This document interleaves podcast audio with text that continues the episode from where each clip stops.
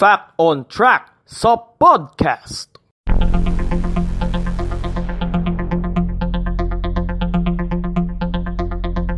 Fact on Track sa podcast. Hello mga kaibigan, uh, kumusta po kayo ngayon? At, uh, welcome po sa ating episode ng Fact on Track sa podcast. So, pag-uusapan natin ngayon, eh, tamang-tama, Holy Week ngayon. So, uh, kaya lang, yung mga dati nating mga nakagisna natin na mga tradisyon, yung mga nakaugalian natin, kagaya ng mga mga umuwi sa probinsya para i-observe yung itong Lenten season na ito. Kaya lang dahil nga nakapailalim tayo sa enhanced community quarantine itong buong Luzon, ay uh, hindi natin ito magagawa. So anyway, uh, pag-uusapan natin ngayon yung tungkol sa mga significance ng bawat araw tuwing Semana Santa. Fact on Fact Track, on track sa podcast. Sa podcast.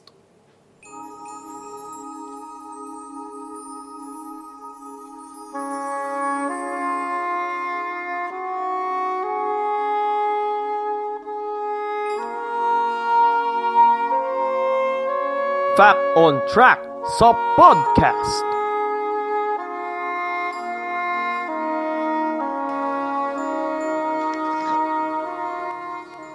Ang Holy Week ay uh, nagsisimula sa Ash Wednesday. Okay? This year, ang Ash Wednesday ay idinaos noong February 26.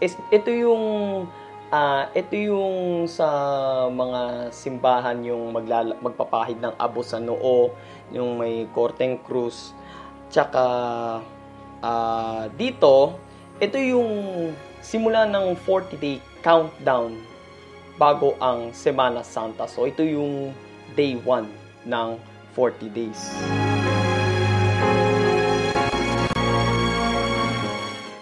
Nagsimula ito bilang tradisyon ng mga Hudyo, bilang paraan ng pagsisisi at uh, pag-ayuno. So, yun nga, gaya ng sabi ko kanina, isa sa mga nakagawa na nila, ah, sa kanila pala nagsimula ito, yung, uh, yung pagpapahid ng abo sa ulo na sumisimbolo sa kung saan tayo hinango ng Diyos. Sa mga misa, doon sasabihin ng pari na itong mga katagang to na yamang sa alikabok ka nagmula, sa alikabok ka din babalik. O di kaya uh, hinihikayat nila yung mga mga nanampalataya na magsisi sa kanilang mga kasalanan at tanggapin ang salita ng Diyos.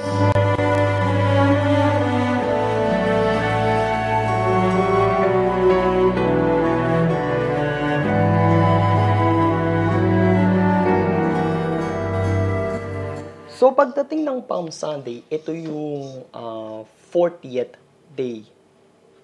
Yung Palm Sunday. So ito na yung unang araw ng Lenten season. So dito, ino-observe yung matagumpay na pagpasok ng Panginoong Hesus sa Jerusalem. Ito yung tagpo na kung saan yung mga tao ay uh, kanya-kanya silang pitas ng palaspas sa mga puno tapos binawagayway nila ito parang bilang pa-welcome nila kay Jesus Christ. And by the way, uh, yung palaspas, uh, babasbasan nila ito, bibindisyonan. Tapos, uh, yung kapag kamalanta na ito, eh, susunugin nila ito for the next Ash Wednesday.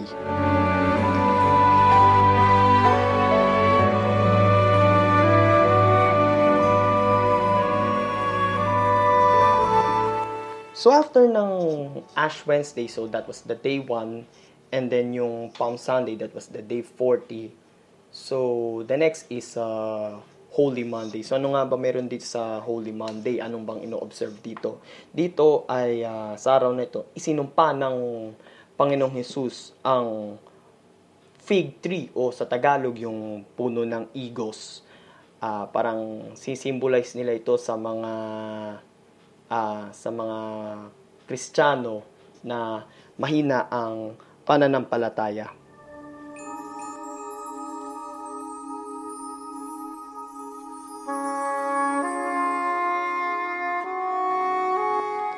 Holy Tuesday, ano naman meron dito? Sa araw na ito, dito ay kinwestiyon ng mga Pharisees at Sadducees, mga religious groups yan sa Bible. Kinwestiyon nila ang Panginoong Jesus tungkol sa uh, marriage in heaven.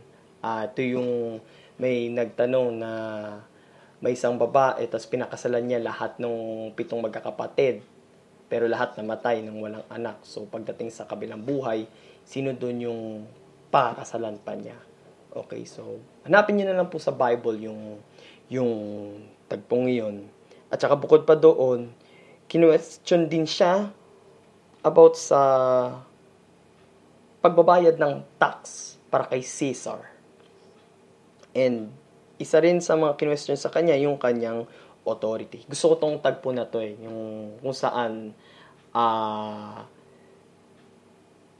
tinanong ni Jesus yung mga Pharisees kung saan nga ba nagmula yung authority ni John the Baptist na mangaral ng na mangaral ng salita ng Diyos at mang bautismo kung sa Diyos ba o sa mga tao. So, walang naisagot yung mga Pharisees. So, hindi sinabi ni Jesus kung saan nanggaling yung authority niya.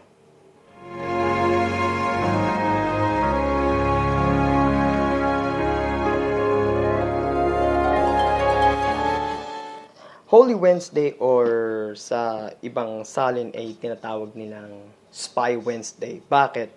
Uh, sa araw na ito ay dito nakipagsabuatan yung isa sa mga disciples ni Jesus Christ. Kilala niya na yun kung sino yun, si, si Judas Iscariote.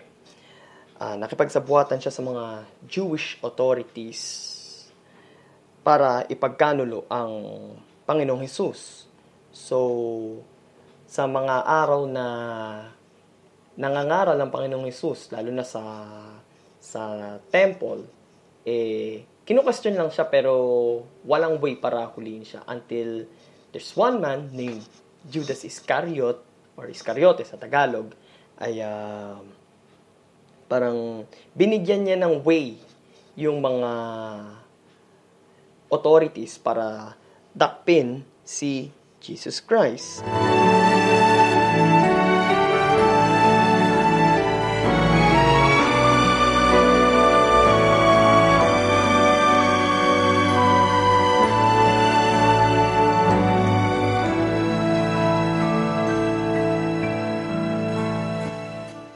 So, after ng Holy Wednesday, uh, here comes Monday Thursday. So, sa mga magtatanong, uh, kung sakali man, Monday Thursday ba or Holy Thursday? Ang sagot ko dyan ay either. At basically, alam niyo na yun, Monday Thursday, yung symbol ng bread and wine. So, alam niyo na yun. Sa araw na yun, doon naganap yung Last Supper or yung huling hapunan na nilid ni Jesus Christ bago siya dakpin ng mga Jewish authorities. Bago yon uh, uh, nanalangin muna siya and then ito yung sinasabing nagpawis daw siya ng ng dugo. And then dito ay nakita niya na natutulog yung mga uh, mga disciples niya. At doon niya sinabi yung mga katagan na ano na pray that you will fall into temptation.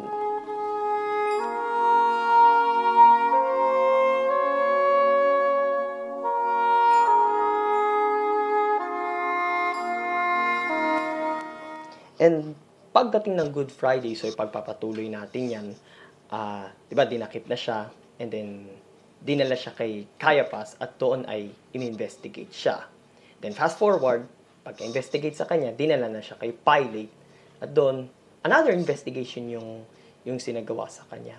And then, uh, it came na pinapili yung mga tao kung sino yung gusto nilang palayain, kung si Jesus Christ ba or si Barabbas. Mas pinili nilang palayain si Barabbas. At ang gusto nilang mangyari kay Jesus Christ ay ang ipako sa krus.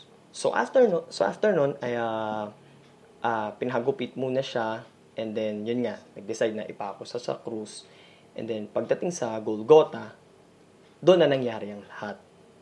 At uh, magmula nung tanghali na yon hanggang sa malagutan siya ng hininga ng alas 3 ng hapon daw according daw sa uh, sa pag-aaral ng mga eksperto sa Biblia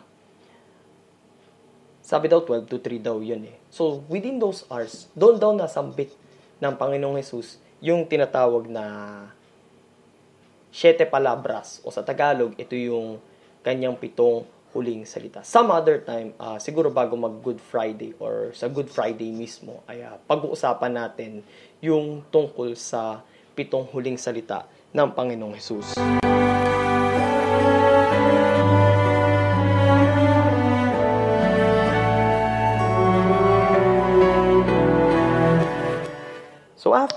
Good Friday, here comes Black Saturday. So, ito yung second day ng pagkamatay ng, ng Panginoong Yesus. So, syempre, dito ginugunita yung pagkakahimlay sa Kanya sa loob ng tomb. So, within three days, uh, spoiler alert, within three days, uh, doon siya nakahimlay sa sa loob ng ng tomb.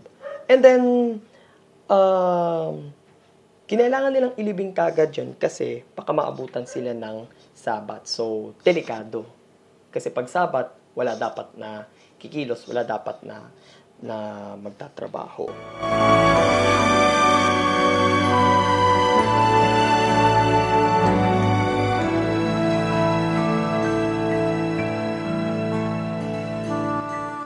And lastly, uh, Pagsapit ng Easter Sunday, this is the rex oh sorry, the resurrection rather of Jesus Christ after three days ng kanyang pagkakahimlay sa tomb.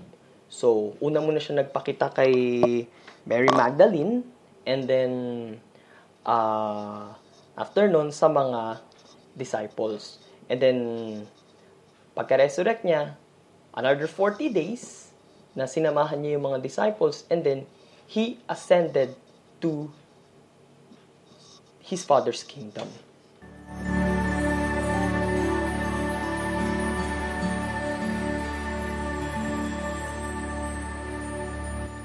So yun lamang po ang uh, ang ating discussion tungkol sa mga significance sa Holy Week. Kasi baka, kasi ako, nata, natanong ko na to sa sarili ko dati, ano nga ba meron pag Holy Monday, Holy Tuesday, Holy Wednesday? Kasi ang highlight lang says from Monday, Thursday to to Easter Sunday.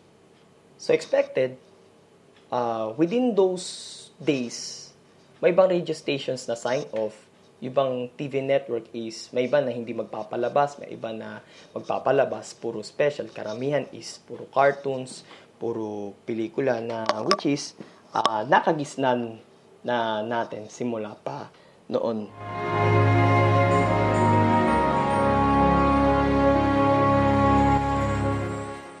And that's it, pansit sa ating uh, episode ngayon dito sa Fat on Track sa podcast. So, next time, uh, another topic yung pag-uusapan natin ngayon. So, this has been uh, months saying goodbye and uh, thank you very much sa pakikinig dito sa Fact on Track sa podcast. Until next time mga kaibigan, bye-bye! Fact on, Fact Track, on track sa podcast. podcast.